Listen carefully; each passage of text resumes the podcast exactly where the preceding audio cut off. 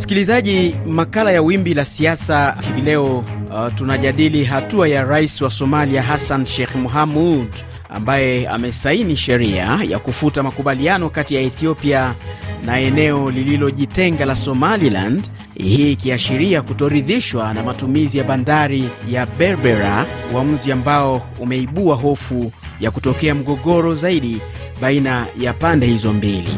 Kuangazia hili ninaungana moja kwa moja kwa njia ya simu na Abdulahi Boru, ni mchambuzi wa siasa za kimataifa akiwa Washington, Marekani.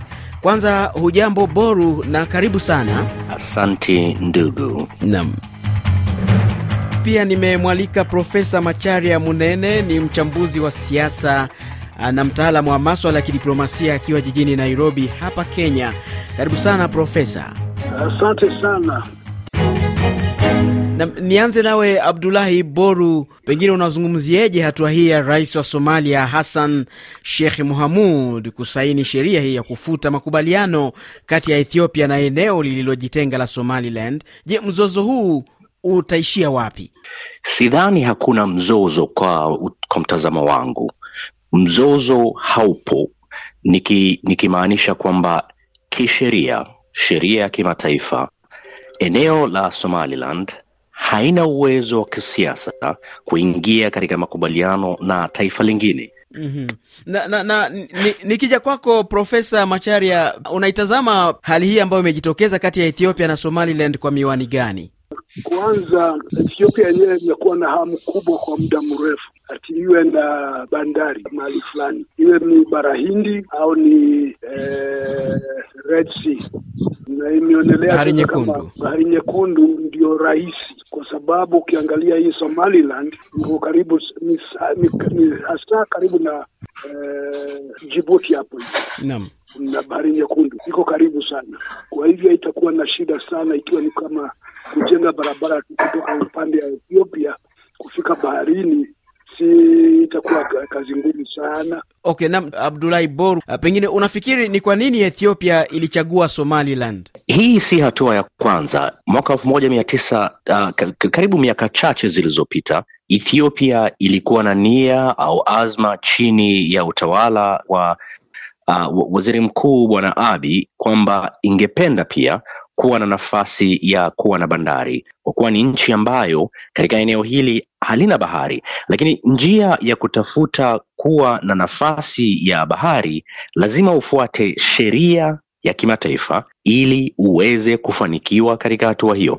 Bwana Abiy kwa upande wake anajaribu kutumia nguvu, kwa mfano hapa akijaribu kulazimisha eneo la Somaliland kuipa nchi hiyo nafasi ya bandari katika bandari ya Berbera. Hmm. Amejaribu kutoa matamshi makali sana, matamshi ambayo yalijibizwa vizuri na serikali ya Eritrea eti kwamba watapata nafasi ya kuwa na bahari, lakini Eritrea iliambia serikali hiyo kwamba hilo kamwe halitawezekana. Ni, nije kwako Profesa Macharia Munene. Ni kwa muda mrefu, licha ya kwamba Umoja wa Mataifa unaendelea kutotambua uhuru wa eneo hilo la Somaliland, unafikiri ni, ni nini hasa kinachosababisha eh, hilo wakati huu tukishuhudia mgogoro huu ambao umejitokeza? Umoja wa Mataifa unaweza ukaingilia hapo kwa namna gani?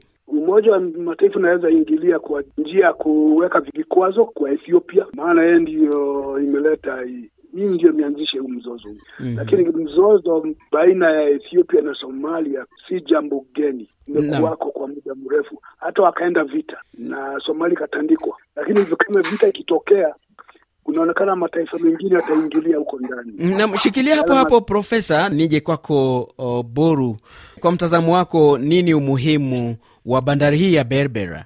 Bandari ya Berbera ni muhimu sana mm -hmm. kwa kuwa itasaidia serikali ya Ethiopia kuwepo na nafasi ya kuwa na, na, na bidhaa kutoka eneo la bahari, lakini hali hiyo si lazima, sio sio sio taifa lote. Kwa mfano nikitolea tu mfano, nchi ya Ethiopia haina bandari inajaribu kufanya kazi na nchi ya Kenya, inajaribu kufanya kazi na nchi ya uh, Tanzania kujaribu kupata nafasi hiyo. Nchi ya Rwanda haina bandari. Si lazima kwa misingi ya kijiografia mataifa sio mataifa yote yatakuwa na bandari. Kwa hiyo fikra na dhana eti kwamba ni lazima no. liwe liwalo taifa litakuwa na bandari si jambo ambalo ni lukuki. Uh, kuna uh, huyu waziri wa ulinzi wa Somaliland ambaye tayari amejiuzulu, anasema kwamba mawaziri wote hawakushirikishwa uh, katika uh, kusainiwa kwa mkataba huo. Pengine hii itakuwa inamaanisha nini?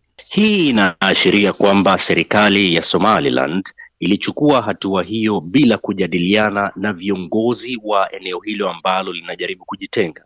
Kama halijaweza kuwasiliana na wao, basi pia inamaanisha kuwa haijawasiliana na serikali kuu ambayo iko Mogadishu. Na pengine jambo ambalo bwana profesa ameligusia ni kwamba serikali ya Ethiopia haina uwezo wa kisheria. Makao makuu ya muungano wa Afrika AU iko nchini Ethiopia. Mojawapo ya nguzo muhimu ya muungano wa Afrika ni kwamba baadhi ya eneo au mataifa yatasalia jinsi yalivyorithiwa kutoka serikali ya ukoloni. Mm, na kwa upande wako Profesa uh, Macharia Munene, uh, pengine kujiuzulu kwa waziri huyu wa ulinzi upande wa Somalia Abdikani Mohamud Ateye akimkosoa rais wa Somaliland Musa Bihi Abdi uh, kwa uh, kutoshauriana na baraza la mawaziri, unadhani kujiuzulu kwake kutaathiri vipi uh, mkataba huu wa maelewano uh, kati ya uh, Ethiopia na uh, Somaliland? Eh, kujiuzulu ni kuonyesha ndani ya Somaliland yenyewe viongozi hawajakubaliana, na ni dalili kuonyesha ati labda rais wa Somaliland anajaribu kufanya mambo mabaya akiwa peke yake. Mhm. Alafu ukiongeza hapo eh, Wasomali ndani ya Somaliland labda wangali na ule eh, mwelekeo kuwa ati Wasomali wote tuwe na tofautiana ni mamlaka gani ambayo kila jimbo ambalo linaweza kuwa nayo kutambulika kama Wasomali kule kumekaa hapo hivyo.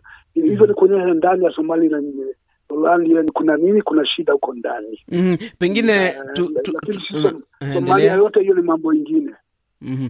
Na tukielekea tamati ya makala haya wimbi la siasa, uh, nirudi kwako Boru, unafikiri mvutano huu unaweza ukatatuliwa vipi? E, ningependa kusema kwamba serikali ya kikanda au shirika la kikanda la IGAD, shirika la muungano wa Afrika AU na Umoja wa Mataifa liingilia kati, na haijalishi kama ni hadharani au kwa kupitia tu mikutano ya faragha, iambie serikali ya Ethiopia hili haliwezekani na hili jambo liishe. Hili si suala ambalo linafai kushughulikiwa sana, maanake sheria ya kimataifa ni dhahiri shahiri. Upande wako Profesa uh, Macharia Munene, kama mtaalamu wa diplomasia, unafikiri mzozo huu unaweza ukatatuliwa vipi? Inafaa kuweka vikwazo kwa Ethiopia kuto, pande zote, si pande moja, pande zote, kuwaonyesha Ethiopia wamefanya makosa. Ni vizuri kuongea na kukubaliana ili wapate nafasi ya kupata bandari mahali, lakini kusema wataingilia kirasmi mambo ya nchi zingine, hiyo inakuwa na mambo ingine, na nafikiri hata wakati huu labda Abiy ameanza kufikiria tena, labda amekosea. Na lakini yeye anajulikana huwa na msimamo kama huwa ati anataka anataka anataka. Maana ukimwangalia sana yeye anafikiria sasa ni eh, Menelik wa pili ambaye amefufuka. Na yeye ndiye Menelik na Menelik alikuwa na hiyo tamaa ya kwenda ba- ba- baharini.